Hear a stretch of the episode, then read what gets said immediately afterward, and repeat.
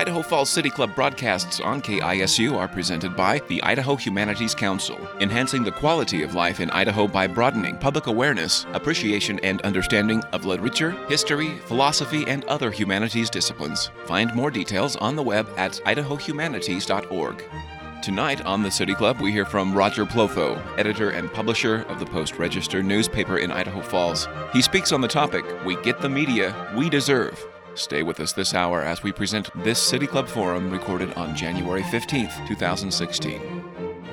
So, welcome everybody. It's a great pleasure here to host our esteemed publisher and editor of the Post Register, Roger Plothow, uh, whom many of you are, are close to and uh, have, in fact, engaged in many activities from the golf course to the tennis court uh, to a number of cultural events. So, Roger's no stranger. Indeed, his presence here for two decades has lent a, an aura of dignity uh, to the community. And I want to say that as, as I've had the good fortune to travel around the state and meet with editors and publishers, that there's a widespread opinion that the Post Register is the best newspaper in the state for a paper of its size and indeed in the region. And the very fact that he could send uh, his very, very good uh, editors and reporters on to bigger newspapers is a real mark of the training ground at the Post Register and the excellence of this paper for many, many years. Uh, the topic that Roger's going to take up today, the decline of American journalism, could not be more timely because if you look at papers from coast to coast, you look at scholarly papers and magazines, there has been for many, many, many years great expression of concern about the loss of the importance of the American newspaper. It's not a new topic by any means, but if you consider the fact that at the time of America's founding, Thomas Jefferson and others exalted freedom of the press as the principal way to place a check on American government, we recognize the importance of the decline of American journalism and with it the decline of the American Republic. It's a great pleasure today to uh, bring to the podium Roger Plothow. And by the way, let me introduce his better half, Kathleen Plothow. Roger, please.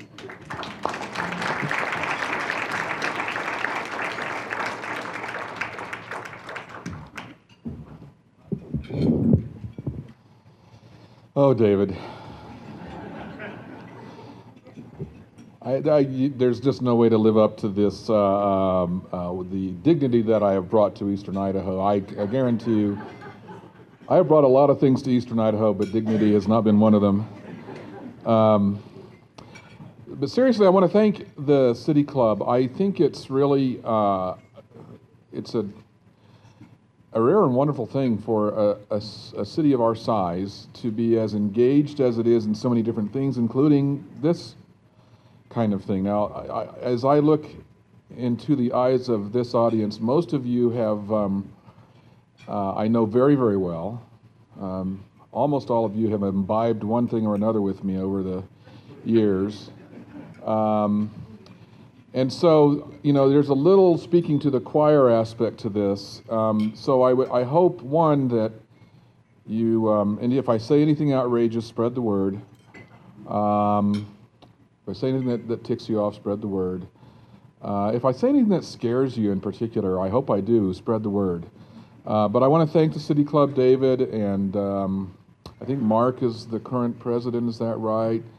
And you know, there are a lot of a lot of people that are behind Mark Young, behind putting this together and keeping it going. And I'm I'm very grateful uh, to have the opportunity to talk to you, although I have to say it's been seven years and this is the first invitation, so uh, what's up with that? Uh, it also comes in the dead of winter, so I get that. I understand that sometimes people, you just people won't come, and you have to find somebody local. Um, I love journalism. I really love journalism. I believe in it. Um, I'm not going to weep today, as I did a, a couple of uh, a month or so ago at the Breaking Boundaries uh, uh, dinner. But but thinking about journalism and, and its current state is something to weep over.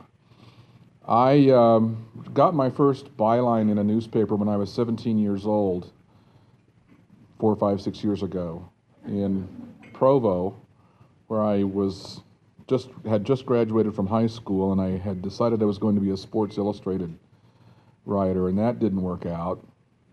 Um, but I did start my, my career in sports. But I believe and love believe in and love journalism. I think it's important. I think it matters. I tell people at the newspaper we're doing more than, than making widgets. What we do is really important. What you do is really important, uh, according to my TV friends. Uh, what KISU does is really important. And, and it's in grave, grave danger. We are in big trouble. Um, and it's not just the emergence of the internet, although I think that's a, a, a, one of the vehicles behind it. But much of what passes for journalism today is complete, utter nonsense. And, and you know, it's always, there have always been times when we've had, you know, we've had yellow journalism in the past. We've had the, uh, the Hearsts and the Pulitzers and the and who who who did great work and then did really horrible work. But we've never had a time like this when the majority of people, particularly young people, are getting information that is wrong. Not just slanted, it's wrong. And I want to talk about what I mean. First of all, I want to, I want to dispel some myths. There are myths out there. For example, I'm not going to ask for a show of hands, but how many people believe that Fox News is the number one Fox or the number one news channel in America by ratings? By, by ratings, how many believe that? Okay. I wasn't going to ask for hands, but let's have hands. How many uh, believe that? Okay, let me give you the facts.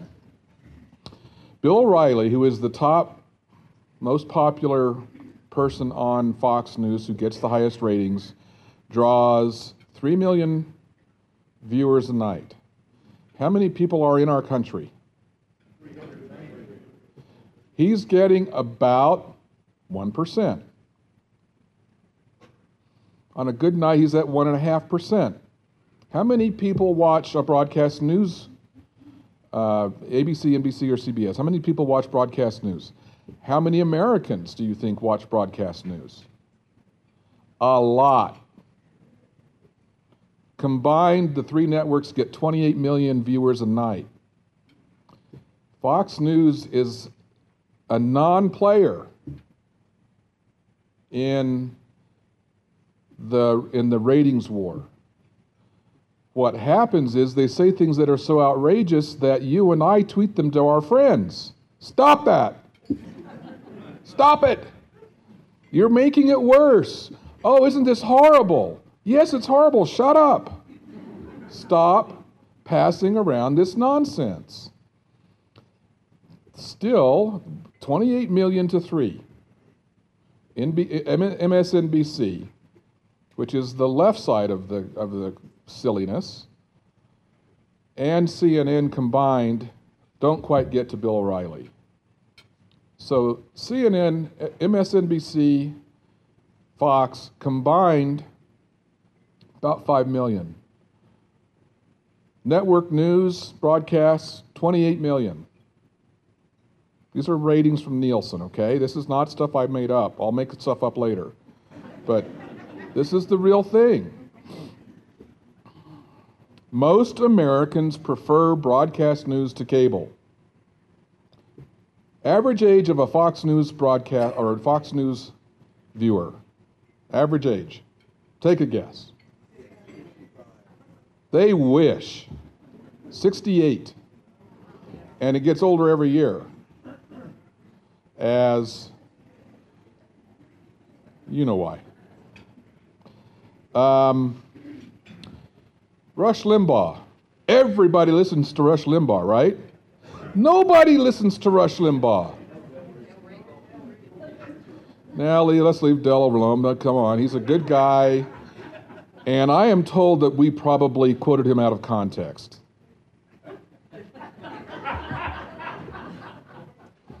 Glenn Beck. Everybody listens to Glenn Beck, right?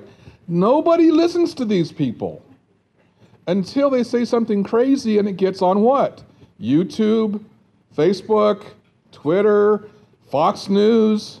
That's how they get their audience. That's how they get their influence. Stop it.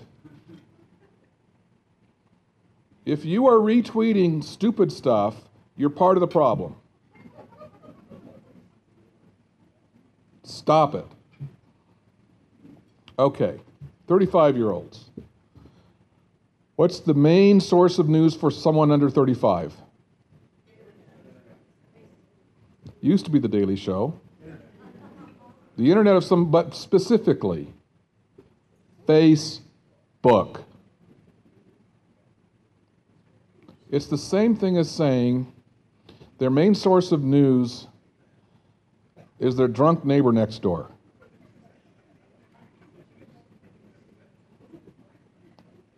We are in big trouble when Facebook becomes the main source, number two source of news for people under 35. Twitter. I can't even say it without with a straight face. Twitter. And what do you do on Twitter? You tweet. What is the matter with us? Okay. You are now all committed to not tweeting nonsense and to not. Here's. There are crazy people right now that have, in the names of you and I, taken over and a heretofore unknown wildlife refuge in Oregon. And nobody would know much about it if you'd stop Facebooking it. If I'd stop Facebooking, I think it's so funny that I can't, t- I can't help it. it's my fault. I'm doing it. But I'm doing the funny part. I'm just doing the parodies. But how, that's how they're getting their coverage. And then people believe that what comes to Facebook is true. Well, it's you can't just make this stuff up. I love this. Um, Fairleigh Dickinson University did a survey, and they asked some, some, some just some questions about current events, and they they took a and they scored how people did on knowing the facts about current events, okay? And then they asked, What's your main source of news? And then they cross tab that. If your main source of news is X and you get score Y on the test, how, uh, how do you do based on your source of news? Okay. Second place Let's go to national domestic questions. Second place, I mean, second worst in, in getting the answers right was they don't watch the news. What was worse than that? Fox News was worse than that. If you watch Fox News, you know less about current events than if you don't watch any news at all. And that would be funny, but it's not.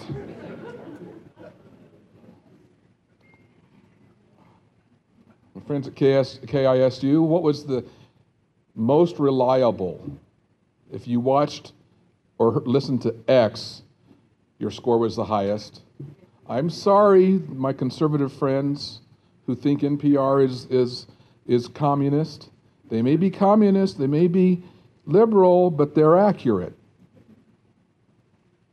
They, if you listen to NPR, you score the highest among this list. MSNBC doesn't do much better than Fox, by the way. They're just slightly higher than no news at all. All right. I may come back to this, I may not. Memes. I love memes. Do you love memes? The thing about a meme is that in order for some, you know what a meme is?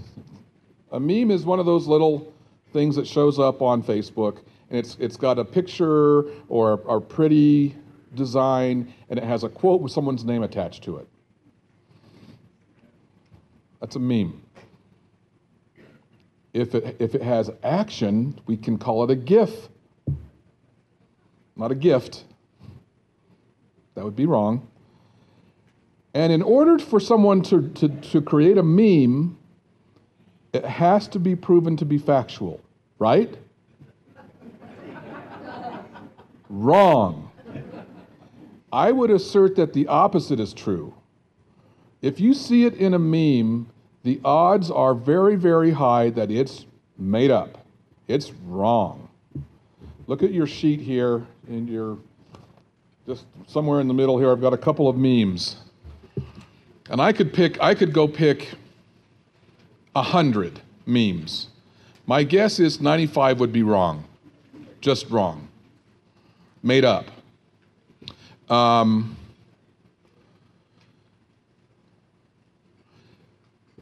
you can you can you know how sometimes with people you can know if they're lying if their lips are moving?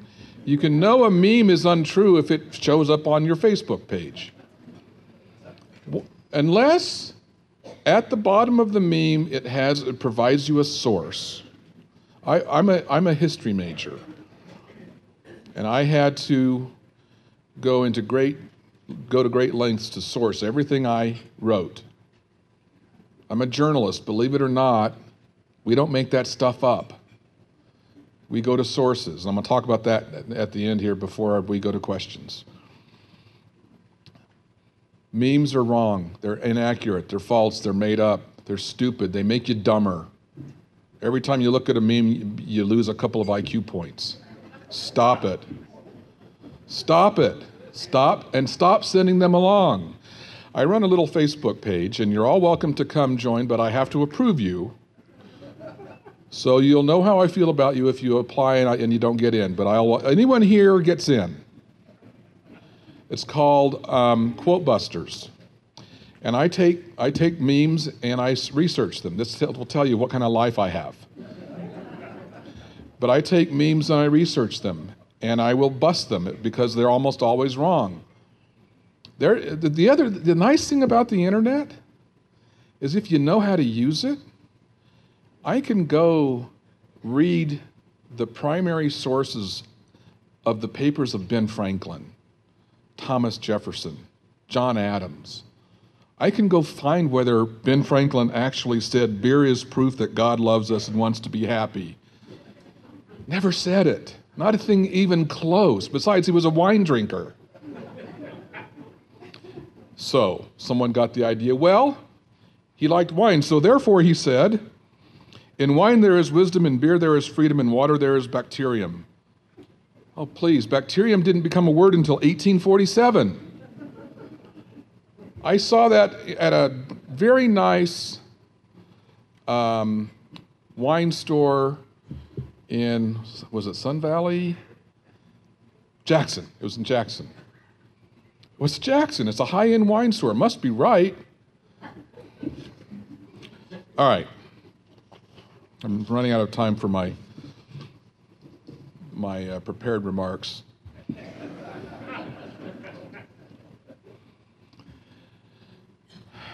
Journalism. What Fox News does, what MSNBC does, what most of C- what CNN mostly does is not journalism, folks. That is not journalism. That is not journalism. It's a show. They're trying to make money. They're, they're creating an echo chamber. They have a target audience thereafter. They want, Fox is happy to have, and forgive me for what I'm about to say. Forgive me for everything I say. Fox is happy to have old white people. That's all they, that's, that, they're happy to have them.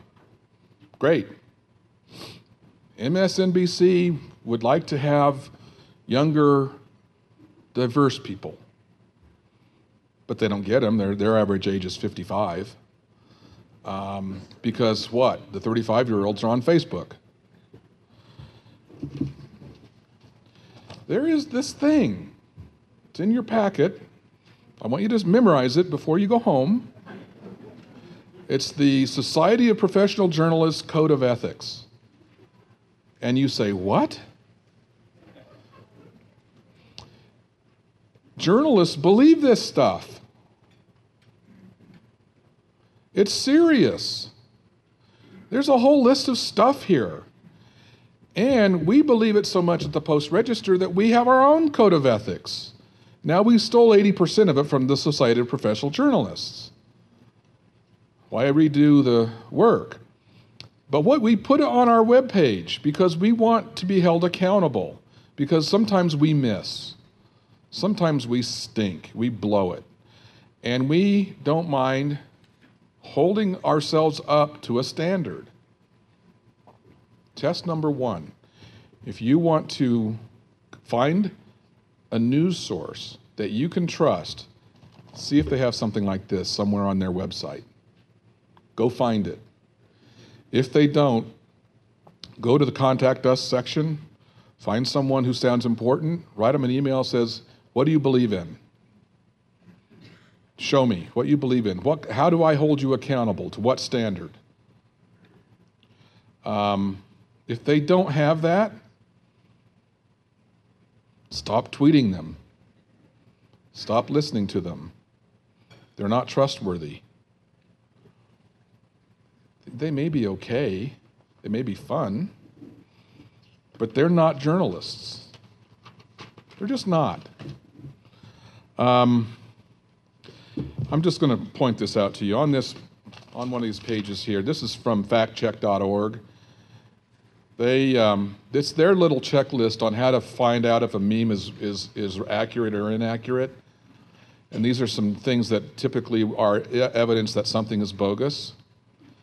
But, I'll, but start, start with the assumption that it's bogus. Start there, and then work your way. In about five minutes, if you learn how to use Google right, you can determine the veracity of anything. And it's not because, and here's what happens. Here's using Google wrong, okay? So you take Benjamin Franklin and you, you, you type in the quote about loving God loving us because he gave us beer, right? And you find that it's on every quote site in the world. Right? It's on Brainy quotes. It's on it's on Roger and it's on everywhere. Everyone's quoting Ben Franklin as having said that. And you say, well, Google has proven it right. No. These people found it on Google. And nobody until you get to a point where you get to a primary source that says, this is the time, the place, the manner in which Benjamin Franklin said this. He said it in a letter to um, the King of England uh, in 1864 I mean, you find the the archive. They're out there. Most of them are online. Ben Franklin arch- archives. There are more than one, but and it, it, needs to be it needs to be um, an archive that's run by something reputable, like a university. Um, if it's run by Disneyland, I would not I would not use it as a good source. If it's on Wikipedia, Wikipedia is horrible. I just last year, no, it's in 2014 now, went back and finished my college degree. I know. I dropped out as a senior and I finished my college degree last year. And what's very interesting about it is that the university that I attended would not allow you to use Wikipedia for any sourcing in your papers. Okay? Now, I would use Wikipedia to find their own footnotes and then go to an original source. That's not a bad way to go. Okay. Um, I got into a fight the other day with a guy about Snopes. Oh, Snopes was built by these two radical socialist so and so's. Okay. Who cares? What, how do they go about their work? Here's what you find when you go to Snopes they document all their research. You can double check it. You can go check everything they claim. You can go find every primary source. They don't just say, well, we heard this and we heard that and this meme said that. They go in and they do research.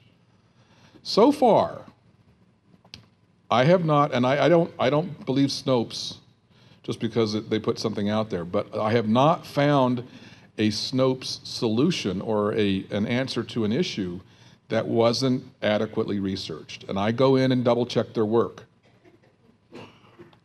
I think Snopes is a good source. Don't believe me. Go in and do your own homework. But do your homework. Here's to get to the, uh, the, the, the, title of my remarks, and then we're going to have some real fun. Um, we decide about our media. Media goes where the, goes where the money is. If they can sell enough advertising on Fox News with their 3%, they're going to continue to be outrageous. And it's the same as in politics. We deserve the politics that we get. If we don't demand better, if we don't demand more, if we don't hold people accountable, it's our fault. It's not the fault of Fox News. It's not the fault of this MSNBC. They're just doing what businesses do. They're going to where the money is. And we need to not give them the money. We need to stop making them popular. We need to stop using them on social media. We need to be disciplined. I'm going to answer one question before I get before David has his shot at me. There was a really good letter to the editor in the paper last week about someone who's in the audience asking, Don't I deserve news on a Saturday? If what's, what's you know, apparently I, I'm, I, deserve more news on a Sunday than I deserve on a Saturday. I'm going to let you in on a what I, I think will become obvious. How do we decide the number of pages are uh, that will be in, will will use for a certain day's paper? How do we make that decision? We, uh, we, we have a magic wand. We go into a dark room. There is, there is neon flashing. We spin the publisher around and we say, on this day we're going to do 36 pages, and on this day we're going to do 12 pages. That is not how it happens we have a percentage of paid space that we sh- shoot for. And what day of the week do we have the most advertising? Wednesday. Sunday. What's second? What's third? Friday. Thursday, Friday, about the same. What's last? Saturday. You want more news on Saturday? Buy more ads. it's just that simple. I, can't aff- I cannot afford to give you a free paper. And your children and mine aren't buying the paper. So, second thing is buy all of your children a Christmas subscription to the Post Register, maybe two or three, um, because they think that you can get the news out of Facebook. And you can't. So that's how it happens. I mean, you know, we we shoot to have about half the paper with paid advertising and half with news. And on Sundays, we, that gives you a lot of pages. On Saturdays, it's miserable. It's awful. Do you think, do you, think about me for a moment. Do you think I like to go out to my paper box on Saturday morning and pick up a paper that has no weight? Imagine my embarrassment. It is in your power to fix that. Um, we need to do better. We need a better Saturday paper. We, I, we dropped Monday. Oh, we dropped Monday. Oh, some of you are still mad at me. You forget that we, for, for, for 100 year, 111 years, we didn't have a Saturday paper. We should never have given you Saturday. we, would ne- we wouldn't have had the problem that we have now on, two, on Monday. If we'd have just kept Saturday away, we'd been fine. But back in 2000 and no 1996, we gave you we gave you um, Saturday. Terrible mistake. I wasn't here at the time. And so, eight, nine years ago, we took away Monday. I'd love to give it back. I need more advertising to do that. Look, advertisers have a lot of options today. They go there, they have online options, they have all, all sorts of options. I get it. Um, and that's our job to make our product valuable enough for advertisers to come spend money with us. But you could help by buying more advertising. Uh, thank you, Roger. Thanks very much for the, um, the insightful remarks and the humor. And we, everybody, we paid Roger for the humor. That's why he's here. I, did, I didn't mean to be funny. I was.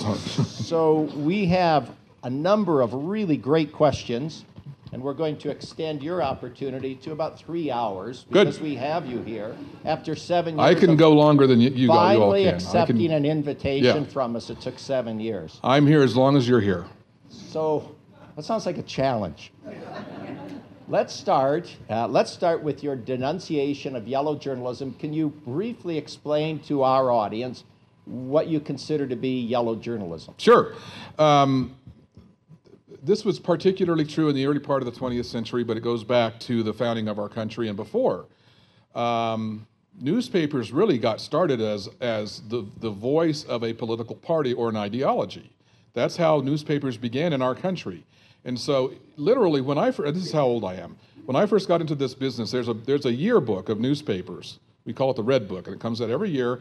And when I first got started in the business, it would actually say in, in the summary about each newspaper what political party it was affiliated with. Now, there weren't, this was 1977, and there weren't newspapers that were really affiliated with parties anymore, but that sense was so recent that it was still part of that yearbook for a number of years. So if you go to Hearst and you go to uh, Pulitzer and you go to these other famous names after whom many awards have been named, um, they were in it for power and influence, and they were in, in, into it to.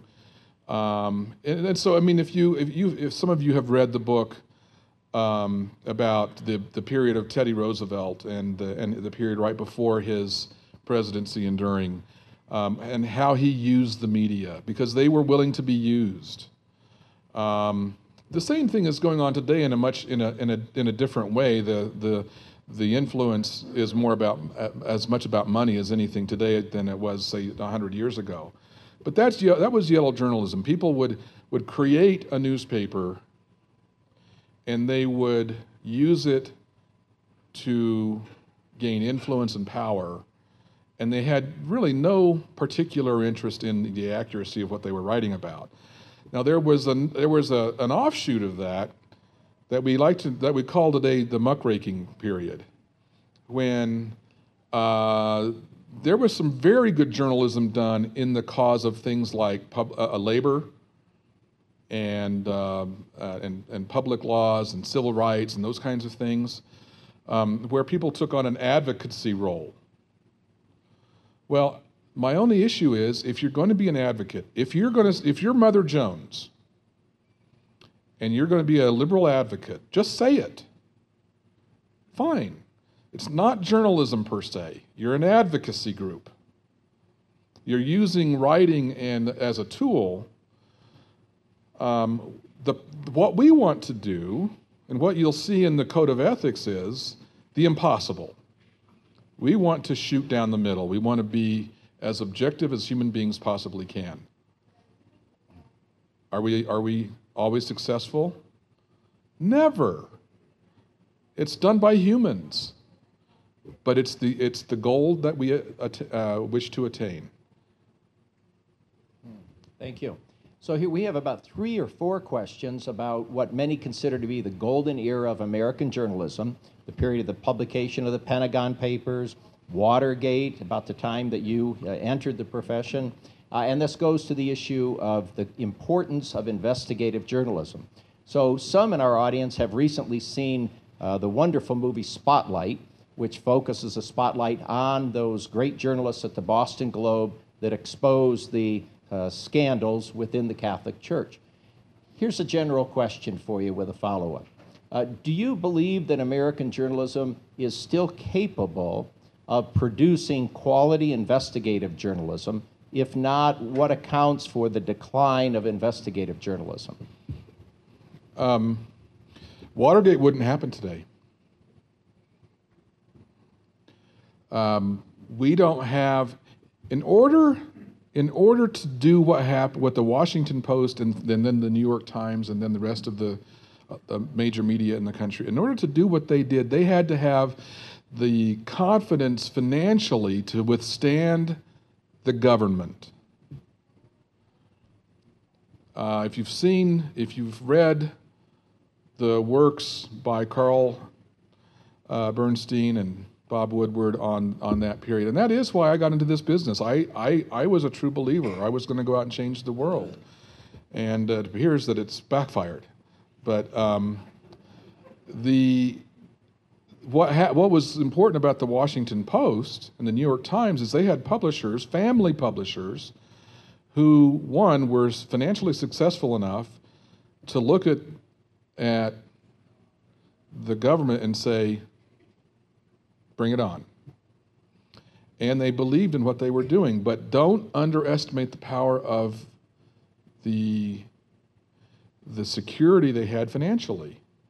If you are not secure financially, if you're struggling for your own survival, you are less likely to be uh, engaged in that kind of, of journalism. And the Washington Post today is not owned by a family, it's owned by Amazon. The New York Times is still owned by a family, but it's struggling. Would they do it today? I don't know. They would tell you they would. Would they take on the very the federal government of the United States regardless of the consequences? I don't think so. Let me just say this. Um, there is still good, good investigative journalism going on, almost all of it by newspapers, some of it by nonprofit uh, organizations like ProPublica. Um, but, but the best uh, investigative journalism today is being done by large newspapers. Um, you see some of it happen. It, there's some interesting things happening. Do you watch Vice on HBO? It's not bad. It's investigative journalism. It's investigative journalism for the new generation. It's got it's flashy. Um, so we're seeing some movement, but I would say, and this is top of my head, I would say investigative journalism is down by 90% from those from those days, and that should scare us. That's very scary. We even when it sometimes is gotten wrong and it has in the past, we need to be doing it.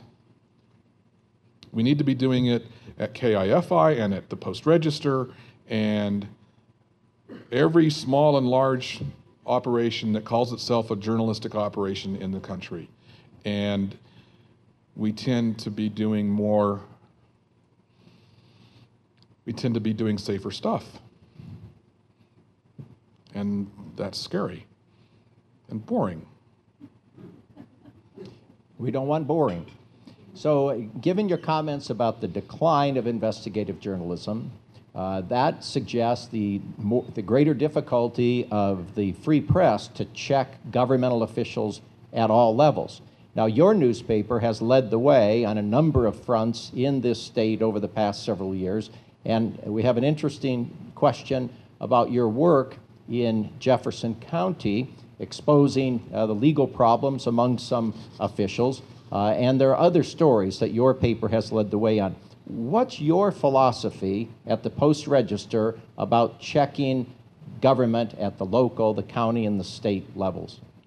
First of all, I want to say that I know a lot of government officials, and most of them are really, really good people. They're there for the right reasons. They mean well, they, they, they're hard workers. They want to do the right thing. I do not subscribe to the idea that, that we are governed by a bunch of uh, bad people. We're not. Um, the first, my first responsibility as publisher is to is to operate the newspapers, and we we run four sustainably. We have to make money. I took a business class back in I don't remember when, and the professor came into the class and said, "What's the main purpose of business?"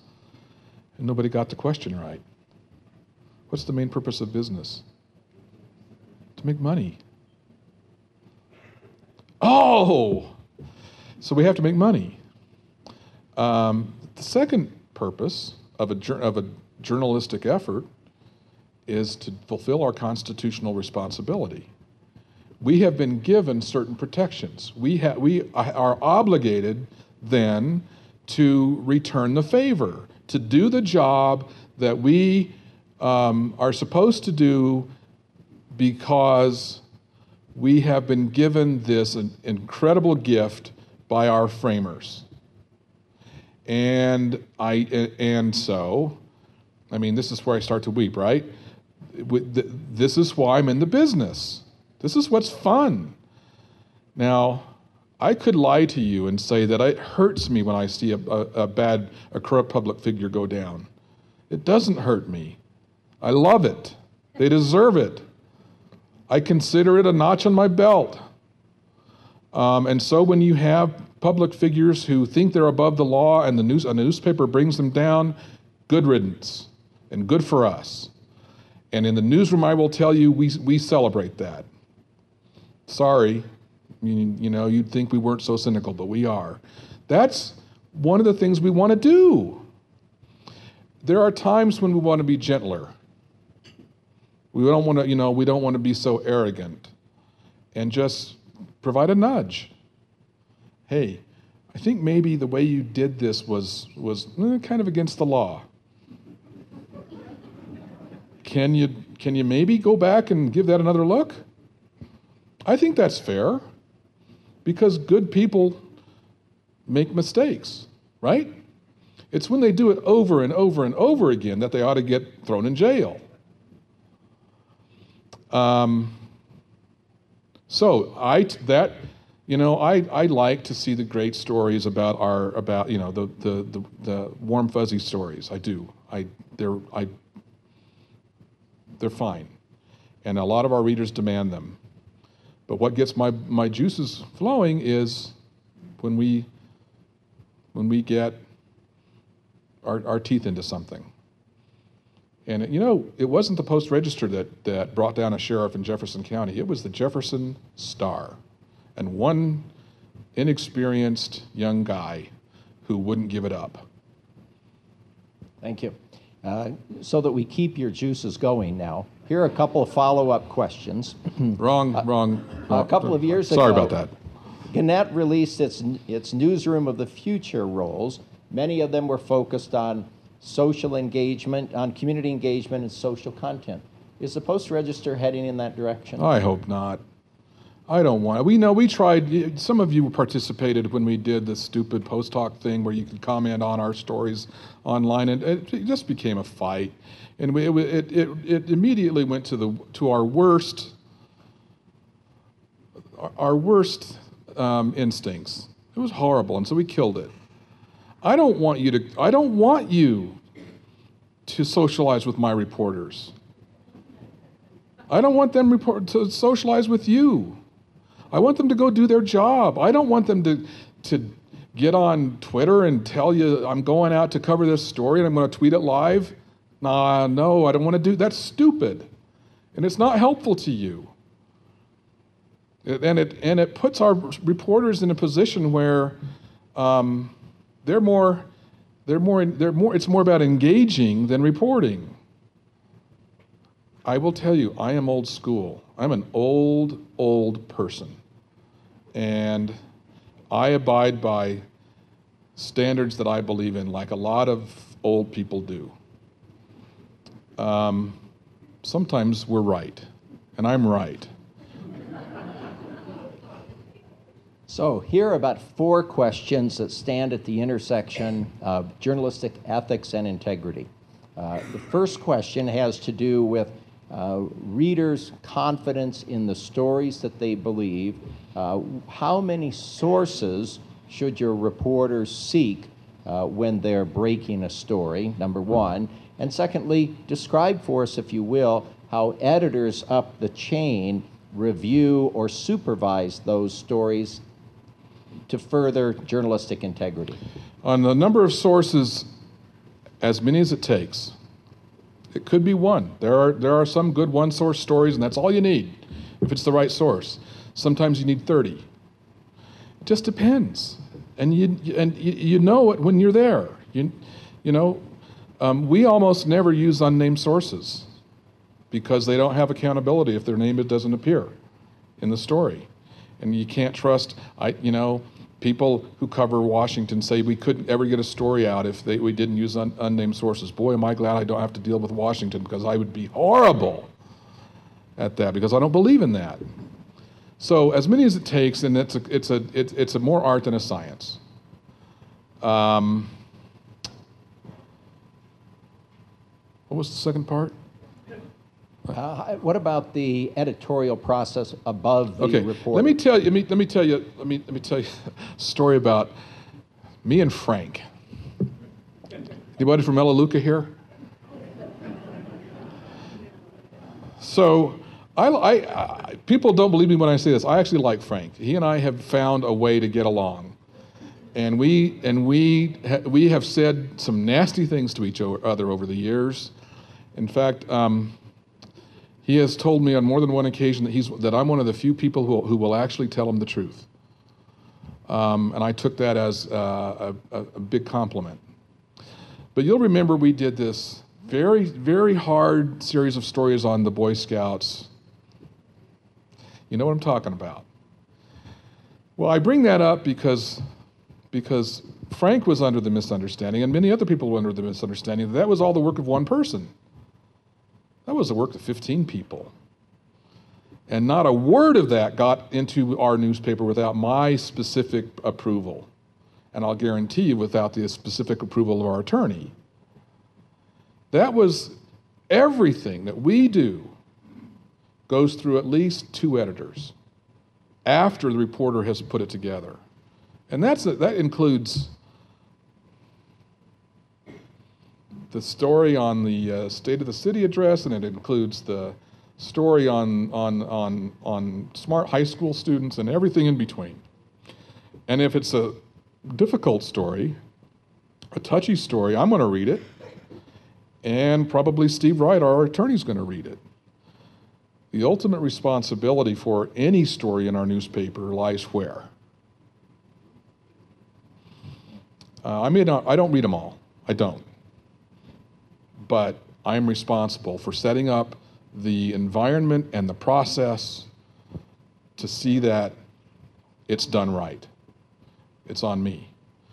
Um, when a reporter doesn't get it right, when a headline isn't quite right, and we've had two in the last two weeks where we had headlines that were just a little bit off and I was really irritated, it's ultimately my fault. Here, here, here are two questions you'll really like. One, uh, how would you explain to the audience to understand that major newspapers can thoroughly and accurately re- uh, report the news and yet have an editorial policy which leans left. Should they think of those papers as liberal?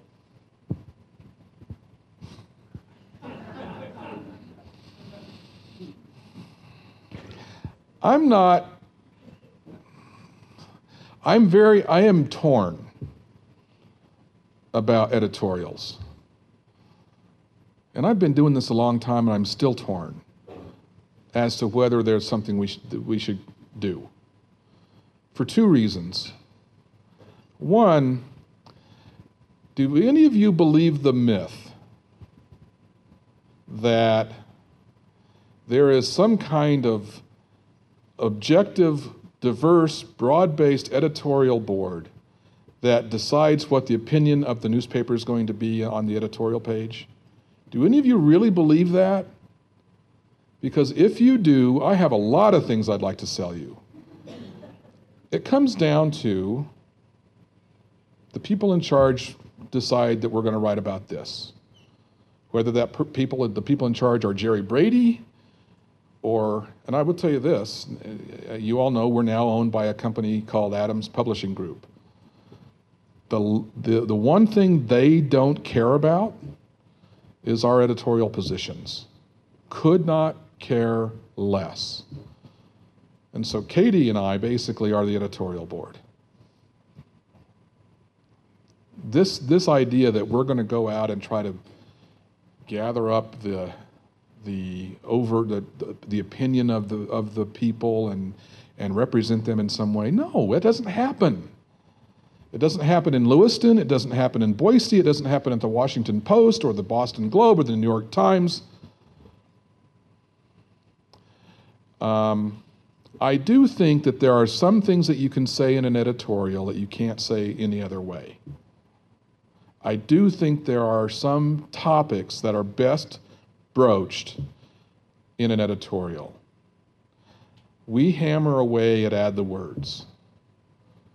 We just, we've been doing it forever.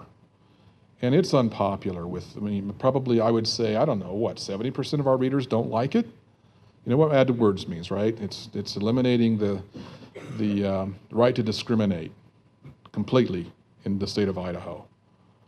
We've been, we've been hammering away at this, not in, not, not in, not in, in just in the add the words issue, but going back 20 years.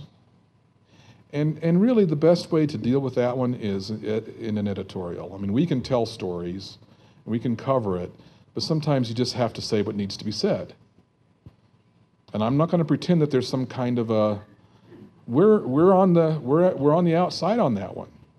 But I also think there's a point at which you have ticked off enough people and they're not listening to you anymore. And you gotta, you've got to find a balance where you, and that's what Katie and I are trying to work on now is, is there a way to be, to be a little less, we want to, you know, we're, it's a, journalists are arrogant people. And we think we, we're really smart and we're, we're going to help you understand what we understand. But um, I, I, I think there comes a point where you've said it enough or you've said it, you know, or there's a different way to say it. And there's a, a more collaborative approach, perhaps. Not always, but and, so that's what we're looking at: is is there a way to do that to include more voices? And you don't. We're not going to. Uh, we're not going to include crazy voices. I'll tell you right now. If you want to write, how shall I put this? If you want to write a column denying climate change you can, you can write a letter to the editor because we have a lot, we have loose standards there. But if you want to write a column denying climate change, find another newspaper because it's just dumb. You know, it's just dumb. And I think we need to have a higher level than that. We ought to expect you to, our readers and our contributors, to, have, to uh, uh, reach a higher level than that. Um, so I've wandered around a lot here, David, but I, I, I, am ambivalent about the role of editorials in a newspaper, and I will probably go to my grave ambivalent about it, uh, which means we'll continue to flounce around and figure something out. Thanks, Roger. So here's a series of questions that uh, require less than a 30 second answer. I get, I, that was very subtle. what is your view about what happened to Brian Williams, the former NBC anchor? I think he got off lucky. Okay. What's your view on Charlie Rose and what he's done uh, for the world of journalism? Hate Charlie Rose. I think he's. I think he talks too much and he's arrogant and he needs to let his his interview sources speak more. He he brings in good people and then even then he needs to ask questions and shut up. Here's here's you're going to love this one. To what extent is the media responsible for the creation of Donald Trump? You can have 60 seconds for that. He's entirely a creation of the media. He's our fault. He's your fault. How many of you watched, used to watch his stupid show? Okay, your kids did. Um, I, had, I had a rule when Trump announced you are not allowed, copy desk, to put Trump's name in a headline on our front page. Well, what am I going to do now? He's our next president.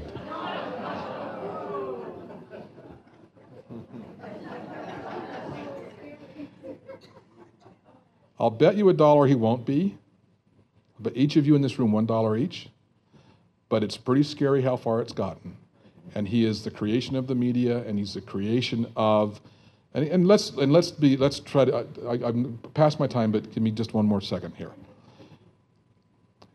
He has given voice to a certain segment of America that has has felt uh, uh, poorly represented for a long time, and they are having their day. And you can't say that it's all of the, you know, it's just a bunch of stupid people. It's a lot of stupid people. But, but it's frustrated people, it's angry people who feel like they have not been heard. And when you don't listen to someone long enough, they go find a Trump. Quick question. What's your reaction to online newspapers such as the Huffington Post, the Daily Beast, Slate, and so on? They get it right about one out of every 10 times. The Huffington Post is terrible. Um, at least they're not doing, um, I don't know, they used to do a lot of soft porn. Um, you know, a lot of naked naked women and stuff, and I think they've gotten a little bit away from that. Um, but they have no they have no vetting process. Daily Beast these are these are advocates. Huffington Post exists to make money because Arianna is really smart and it's there to make money, and so she'll put on whatever is going to attract visits. Um, Daily Beast, Salon, Slate are they have a they have a perspective. They push that perspective, um, and it's fun if you believe their perspective, but it's not journalism. Here's a series of questions that you won't have time to answer sufficiently, but they can provoke columns from you. what is what is the relationship between academics and journalists? Do they collaborate? And is that desirable? Sometimes. No expansion on that question? That's I thought I was going to write a column on that. um, here's a serious question for you. In your view, has the Supreme Court rendered opinions su- that sufficiently protect freedom of the press? I think so. I, am not unhappy with, with, with our protections. The problem is we, do, we don't uh, take advantage of them enough, and we want too much. We want, we want protection for using um, unnamed sources. I don't think we deserve that kind of protection. We overuse the unnamed sources. And so then we want shield laws. We want shield laws in every state. We want federal shield laws where we don't have to give up our sources under any conditions. Nonsense. 95% of the time, we didn't need those unnamed sources, and we're using it as a crutch. And so we need to stop that. And probably in some ways, we get better, more protection than we deserve. But I'm not unhappy with, with, with being a journalist in America as far as the law is concerned. The problem is this wasn't your question, but I'm going to I'm to answer it. Um, the problem is the people don't trust the media. We have lost your trust. It's not we don't have a legal problem, we have a people problem. We have a we have an America problem. And we've created it to a large degree because we are not saying some of the things I've said today about the, the imposters who are trying to pretend to be journalists, and you lump us all in together. You think that we're all the same, we're all doing the same kind of work. We're not. We're doing the Lord's work. They they are they are on the dark side. Come with us to the lighter side of life. Come with us. Be one and and and demand it of, of the other sources. Don't let them get away with it. And don't lump Carol and Roger and the, and the other people who are trying to do real journalism in with the Bill O'Reillys of the world. We don't like them either. So, um, that's not what you asked, but. Thank you. Thank you, Father Roger. Thank you. I was going to ask if the world of journalism was something more than a business. You seem to indicate it's a calling. The, the, journalism is absolutely a calling. If you don't see it as that, you better get out because it's otherwise it's miserable. You, you know, it used to be it used to be pretty easy. When I got into the business, they let me be a publisher when I was 34 years old. And I was, I didn't know, I didn't know how to do a spreadsheet. Well, that couldn't happen today. Um, it, because it was easy to be a publisher back in 1993. Um, I, but I stick with it because it's a calling. I believe in it. So, Roger, we're just about out of time, but let's. Uh, I, let's I, I, we got an hour and a half, right? Yeah, we do. We do. Let's get after the intermission. Right. So let's uh, let's leave you with a question that gives you the opportunity to return to your theme. Uh, how do we restore the civic duty for American citizens to become better informed about local, national, and international themes and issues? I don't. I don't know. Um, I don't know. I think I do think seriously that that we all have if we if we the people here are here because you are I mean I know all of you. I, I know I know every single one of you. I've met every single one of you, I think. At least once or twice. You are here because you want to have civic dialogue. You want to have a responsible uh, and and and um, uh, accountable media. But you're in the minority, folks. You are the strange people. Most people don't care. Most people don't pay attention. Most people think Facebook is news. Most people think a meme is right out of the Bible.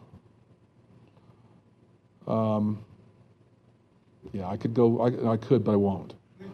So, um, so I think there need you can't you can't it can't just be me. It can't just be Carol. It can't just be journalists engaged in this fight. You need to speak up, I think. You need to say what I think I know you know. Um, and if you didn't know it before today, you do now. Um, but you, we, there needs to be uh, a demand for better. We need to demand better of our politicians and of our journalists and of those who, who presume to be journalists. And it, and it, it, it you know, there are corners. I'm, I'm gonna, I, I believe it. I'm gonna do my best, but I can't. We can't do it by ourselves. So, and you need to buy more advertising. With those eloquent words, we have to bring down the curtain on this program. Thanks so much for joining us. Let's give this man a warm round of applause. An audio archive of all past City Club forums is available at ifcityclub.com slash forums. Visit ifcityclub.com for information about upcoming programs. The Idaho Falls City Club on KISU is supported by the Idaho Humanities Council, promoting good citizenship through civil discourse, civic engagement, and reflection on the public good. More information is online at idahohumanities.org.